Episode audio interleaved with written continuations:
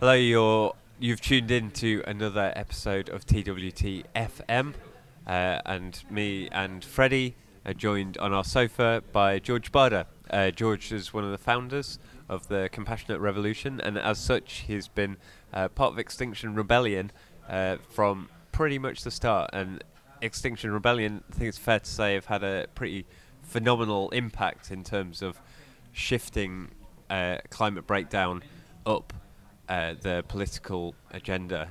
Um, so, George, wel- welcome to the sofa. How are you doing? Thanks, um, I feel very welcomed on this sofa, surrounded by rainbows, which is kind of appropriate. I That's think, the vibe for- we want to give, a Exactly. welcoming vibe. Yeah, yeah. One one human family, like the, I think the strange existential reality we're part of is such that either we move towards a very very different world where we realise that we are all in this together, despite the unimaginable injustice and differences in the world, or we're not going to make it through this. You know, I mean, there's eco-fascism potentially, but given that we all desperately want to avoid that, Yeah. you know, this rainbow has to mean something.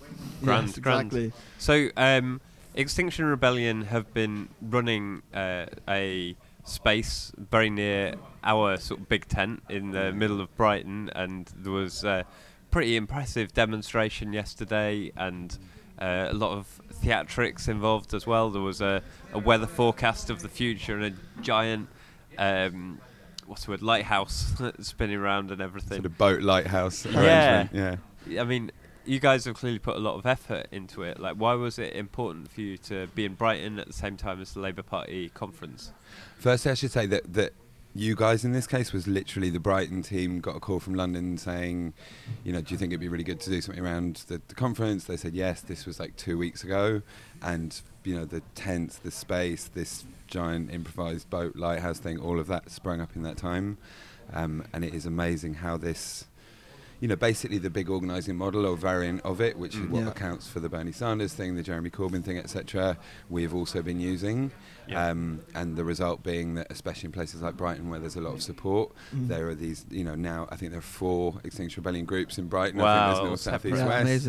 Um, and the idea is wherever possible for each of the local groups to kind of replicate the central structure effectively. Mm. Yep. So they've got their own media messaging people, their own actions people, their own police liaison people, etc. Wow. And they just made this amazing thing happen. So, ha- complete how, with sound system playing Greta Thunberg's prophetic words. Yeah. yeah, yeah, that's She's speaking at the United conference. Nations, I think, today on uh, climate Right. justice. So it's just Oh, amazing that's to today, show how uh, how far we've come in just a few matter of months um, to really getting the climate uh, crisis at the centre of the political discourse. is fantastic. Yeah, I mean, a year, a year ago, if you think it was what, you know, two degrees, maybe 1.5, but it was still a broadly technocratic conversation, largely about 2050. Yeah. And now, not just in this country, but across Everywhere. the world, it's Mm. climate Mm. emergency. And, and I think the, the deceptive power of Extinction Rebellion is partly in the kind of peace and love way that we've been organising to try and create spaces that Yeah. feel genuinely So- nice and welcoming to everyone. Um, but also just this focus on telling the truth, which sounds really obvious. Mm. Mm. Um, but that is really huge in terms of the, the climate and ecological story. Mm. Yeah. We've had this basically sort of compromised version of, of what's going on, which is basically somewhere between what the politicians and corporations want and what the NGOs want. And it's ended up for years being this basically increasingly untruthful story about what's going on. So Yeah. actually going out there with the, the sheer Yeah. stark reality of it has had a hugely galvanizing impact. I think. I'd love to. I'd love to dig a little bit more into the nitty gritty of how you managed to organise such an innovative and successful and global campaign. Um, but we'll do that in just a second. I'd like to ask, just personally, um, to start off with, how did you end up getting involved? Where did you begin your your course on Extinction Rebellion? How did you get to where you are now? So I, I feel like really lucky and privileged to have met Gail Bradbrook um, in 2015 at the Occupy Democracy protest in Yeah. Parliament Square. Um, and we had like a long conversation between about one and six in the morning one night, surrounded by police trying to hold on to the middle of the square Right. um, and the pieces of tarpaulin that supposedly we weren't allowed to have as part of the protest.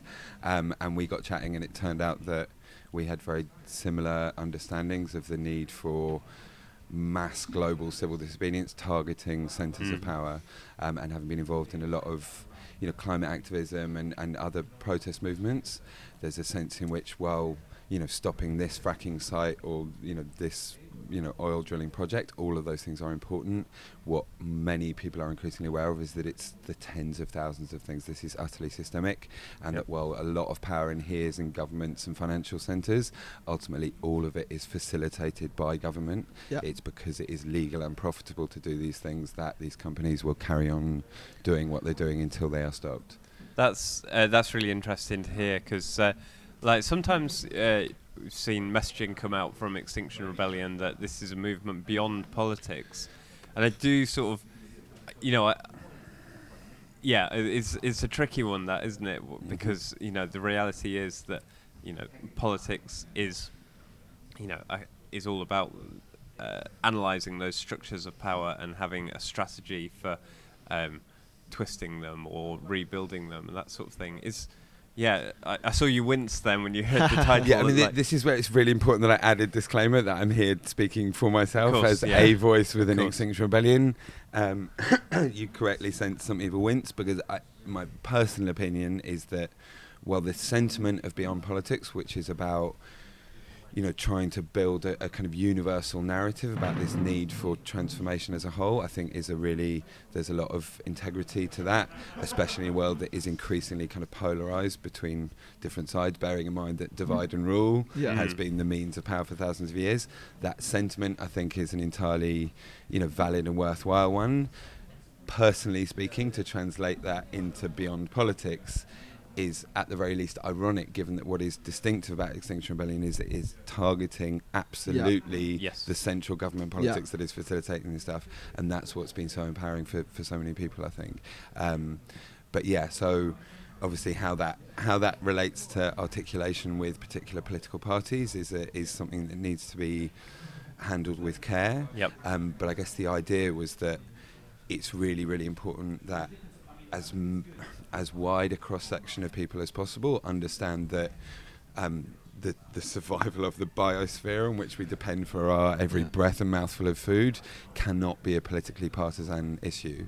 You know that this has to be something that we come together on. Mm. Um, and you know, even if you get the right rules in place, because this implicates every single level of our lives everywhere, unless there is effectively a, a just framework for that transition that pretty much everyone buys into, there's no way it actually works in practice, even if you get the rules in place. Mm. But I Um, mean, would you be able to have justice? I mean, y- you know, is isn't justice a partisan issue as well? I mean, I, I, I think we tend to experience it as such, and I guess as somebody that grew up not political particularly, and and and very aware of my early life sense that you know the independent newspaper was started when I was 10 years old or something Right. I remember and I remember my dad sort of explaining that you know most of the newspapers are left or all right and this one is trying to be in the middle and I remember that that small child going well obviously that makes sense you know yeah. if there's this sort of range there's one side over here and the one side over here you know d- you, the middle seems to be the most appealing thing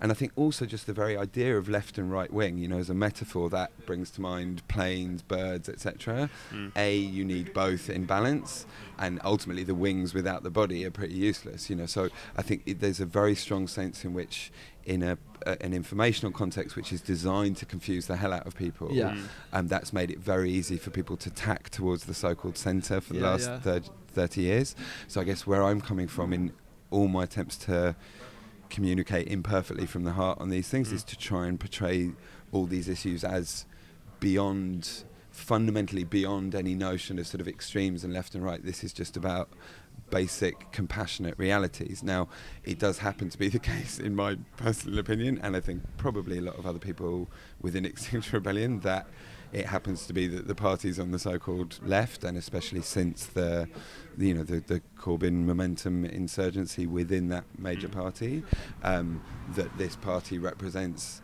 a much more uh, with much more integrity an attempt to really tackle these problems at scale with a you know plan for national transformation with a much more bold justice led view of you know our international responsibilities in the international sphere so I think certainly I, I- I see my job and Extinction Rebellion's job is to tell that story Mm. from the point of view of basic shared compassionate Yeah, yeah. values Right. that people across the spectrum claim to hold. And that Um, message has been so successfully transferred to so many groups all the way around the world. I mean, I was in Germany just a couple of months ago, and I was in Berlin and I was walking down the street and Extinction Rebellion flags everywhere, like people, you know, campaigning out there. This is something that like is managed to enhance and, and really get to the core of what people believe all the way across the world and it's a fantastic message so i'd like to ask you a little bit about the organizational structure mm-hmm. you know as i mentioned there's like, I, I can't remember numbers it's like over 300 or something groups worldwide at the moment and like fantastic displays of i mean you look at me maybe i underestimated that I- massively I think I think I think it's more, but anyway. Yeah, I'm I sure mean, it's many more. It's about 200 in England. And, okay yeah but exactly so look it up for yourself. So, mm-hmm. um, mm-hmm.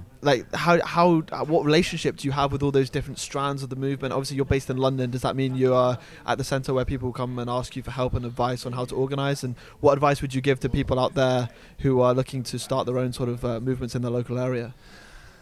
I think the main answer to that question, and this is part of the kind of beyond politics sentiment, is that many of us have been experiencing, lo- uh, uh, have had experience in lots of different movements, and, and certainly my own personal take is that most of the isms out there, whether it's you know anarchism, socialism, democracy is not exactly an ism, but you know, all of these are very important ideas that have important things to say about the kind of world we want to create.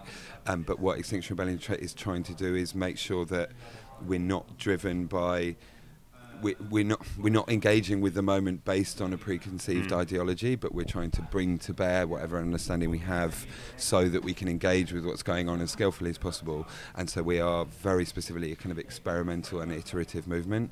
And one of the benefits of this kind of like tidal um, rhythm that we have, where we have you know these huge actions that try and bring everybody together, focusing as much as possible on the centre of you know the centre of power in Westminster, and then you know pull back to the local areas. Part of that is kind of um, you know building those local networks with new people that have come involved from that escalation. But it's also so that we can reflect and learn lessons and try and do Yep. things better. But I mean the basic answer to your question is that on a general level is that this movement is constantly sort of Moving. mushrooming, Yeah. and we're always kind of uh, half a step behind, trying to kind of keep Yeah, up yeah. and work things out. Um, more concretely, the answer that we, we have two groups: one called the International Solidarity Network, Yeah. and one called the International Support Team, um, and they both work in, on the International Solidarity Network, especially on linking up with frontline groups. communities across the world, um, and they have a much more, I guess, concretely, explicitly justice-based narrative. Mm. And the International Support Network is more about the practicalities of, you know, helping people, trying to provide funds, yeah. trying to share best practice in terms of how we've done things here and what seems to have worked, and you know what needs to be improved on. So it's very much about trying to trying to learn constantly and realize that we're never going to have the answers, and we're always always going to have new challenges which Mm. require, you know, new new solutions as we go along. So it's Um, really interesting to hear you say that, and like, it's one of those things because, uh, you know, previously this morning we've had people from uh, Labour for a Green New Deal on, and you know, there's lots and lots that they're saying that, you know, it's the same as what you're saying, but one definite difference is that their thesis was that it was precisely by making it uh, by setting up a sort of contradiction. So, um, so they were framing it as a partisan issue. They were saying, you know, ultimately the Earth's not dying; it's being killed, and the people are doing it have got names and addresses, and you know, so it, setting up a them and an us was what you know they felt was a, a more sort of effective way of mobilizing people and uh, maybe a more truthful claim about who is actually doing the sort of majority of the damage to the planet. You know, is there uh, a tension between, you know, having a message that appeals to the maximum number of people and is very broad um, in terms of its values, and reality, basically? I think absolutely yes, and I think so much. I mean, again, speaking from personal experience, I think so much of what is challenging in life is always about maintaining a balance between poles. Yeah. And I think our tendency, especially in political in groups, is to kind of lean towards the idea that, well, if we just get our side right, then we can just push that forward and then it will work. And actually, I think we're always negotiating these tensions. Certainly, what XR is doing, in a sense, is absolutely about that kind of.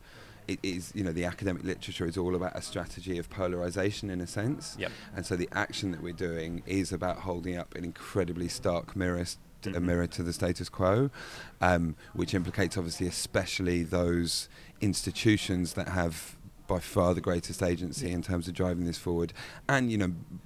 literally hundreds of billions, if not trillions of dollars a year Yep. of kind of manipulation via advertising, political PR, etc., to make sure that people still have a story that is consistent with the status quo going forward.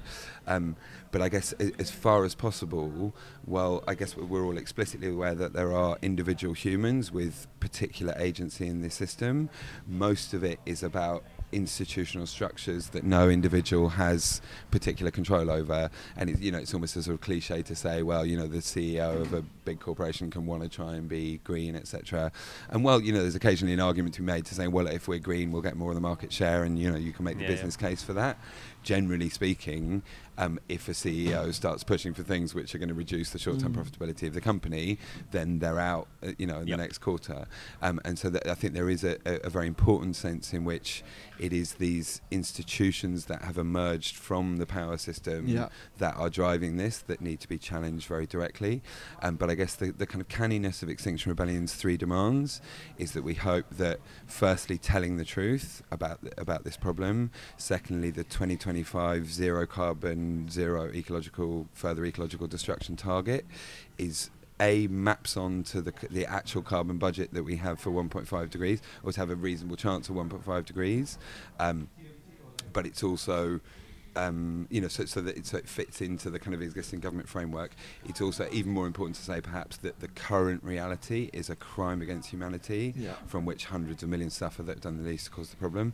But I guess the, the assumption is that that target and its non-negotiable nature means that the kind of transformation of the status quo beyond an infinite growth economy governed by the current institutions and power Yeah. systems that simply cannot continue Yeah, yeah. if we're to meet that target. And the third demand is for a citizens' assembly. Yeah. And Right. to some extent, this is there's a gamble there that that the the faith to some extent within the movement, I guess, behind that demand is that if you get 500 to 1,000 people from across the wider society, and this is based on previous experiences of participatory budgeting and involvement, you know, Yep.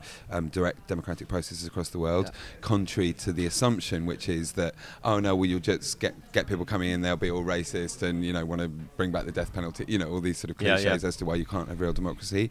All the evidence suggests that when you bring people together, give them real evidence of what's Yeah. going on, rather than the Daily Mail, you know, spin yeah, on what's people going aren't on. stupid and they're not Yeah. mean. Yeah, Generally. yeah. And actually, most of this is not rocket science, right? Yeah. I mean, the UNFCCC, the, the governing legal document Yeah. supposedly that should be making us do the right thing on climate change, recognises, according to basic legal principles shared in this country and virtually everywhere else, that when you cause a problem, you are then responsible for remediating that problem. And it's the very basis of our law that's in the UNFCCC.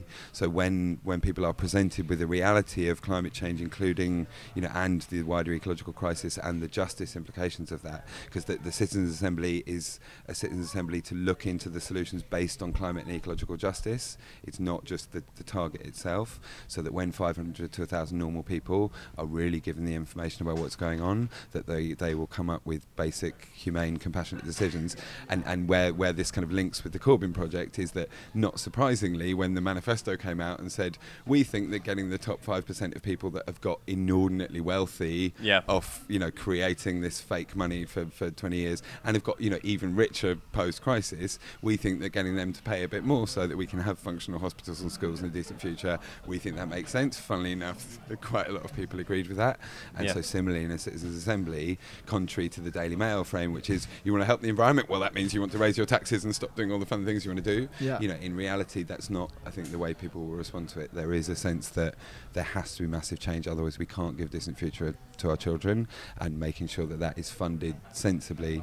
And I think the, the phrase that I would love to get out there as much as possible is a tax system fit for the 21st century. Yeah. You know, we're stuck with an old tax system, a 1950s you know chemical poisoning farming system and Mm. 1920s you know poisonous extractive energy system you know we need to move into this century and get beyond the, the tragedy of the incumbents they call it you Yeah, know yeah. how dominant industries from the previous status quo tend to dominate well, Ann. Pettifor has just uh, released a book about this particular subject of how um, doing some sort of Green New. Deal. Oh yeah, great. Uh, 20 pages to go so I'm finished yet, but- net- necessitates, you know, moving away from our existing sort of banking system and Mhm. finance system because, in reality, when you are stuck with that system, it's giving those huge banks uh, and hedge funds and whatnot, inordinate control.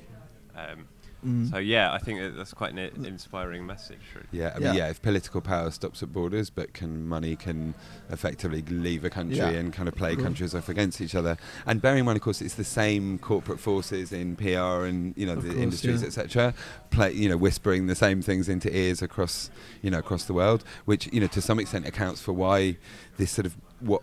You know, history, if there is a history to look back, we'll see as absolute madness. Basically, every country has been going, oh well the other countries aren't saving the world so it's all right we don't have to do it either you know i mean it, it is kind of mad It's bizarre. Um, it? but Yeah. to some extent because this has such enormous implications it's why extinction rebellion didn't replicate the the very understandable standard approach namely to come with a big manifesto that Yeah. was about this is what i need to do with finance da, da, Mm. da. because what tends to happen there i think is you get drawn into these endlessly complex Yeah. debates about each of these issues and then you lose the clarity in terms of uh, in terms of you know the, the big picture and so so the idea is that the citizens assembly is a place where those kind of really structural issues Yeah. can be addressed f- hopefully from sort of beyond an ideological perspective it's worth adding also um, I was lucky enough to, to convene what we're calling the XR Brain Trust, which is basically a, a bunch of really inspiring kind of um, non-orthodox economists and practitioners and all sorts of experts on this on these related nice. areas coming together to try and come up with some kind of blueprint of what a transformation by 2025 could look like. And I stress a transformation plan rather than the, Yeah. Right. because you know our challenge to anyone is not to say this is the way it has to happen and we're going to campaign on every single detail. It's to say, well, here's a plan. If you have a better plan, you know, let's let's talk about it. But I'm of the personal view, I stress personal here, that to the extent that we can use the kind of open window of publicity to really try and seed these conversations about the, the systemic aspects of change that need to happen that will help us move forward so that we can you know so that we're ahead of the game in terms of moving things Mm. as quickly as the existential crisis demands Well, Um, George, I'm sorry to cut you short there, but it's absolutely fascinating stuff. Thank you so much for joining us. Uh, before we head off, um, is there anything you'd like to tell people out there who want to get involved with Extinction Rebellion? Any big events coming up in the in the next few weeks and months?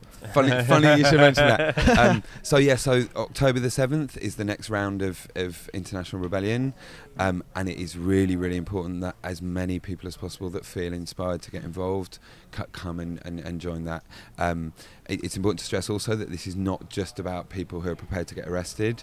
It is it is absolutely the case that mass of people prepared to do peaceful, arrestable civil disobedience is the reason we have the leverage we have.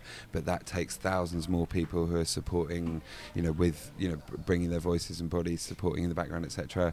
You know, look up your local group on Facebook or elsewhere. Anything you can do to get involved and get your friends involved. We understand the police are going to take a a, le- a less um, a, a less um, Friendly. yeah, a less a less friendly approach this time this time round. Um, but yeah, so therefore getting as many people as possible to, to be that mass that shows that we all need this change and want this change, and that will hopefully give us a Amazing. Thank you so Well, much for awesome. joining us and fantastic work Extinction Rebellion is doing. Still a long way to go, but fantastic work, and uh, hopefully we'll see much more of Extinction Rebellion uh, in the future. George, thank you for joining us Thanks on so much. TWT FM. Thanks so much for, for having us, and, and well done for everything you're doing with the World Transformed. It's a really inspiring space. Oh, Thank you very much. Thanks. Cheers, man. Yeah. Cheers. Thank you. Cheers.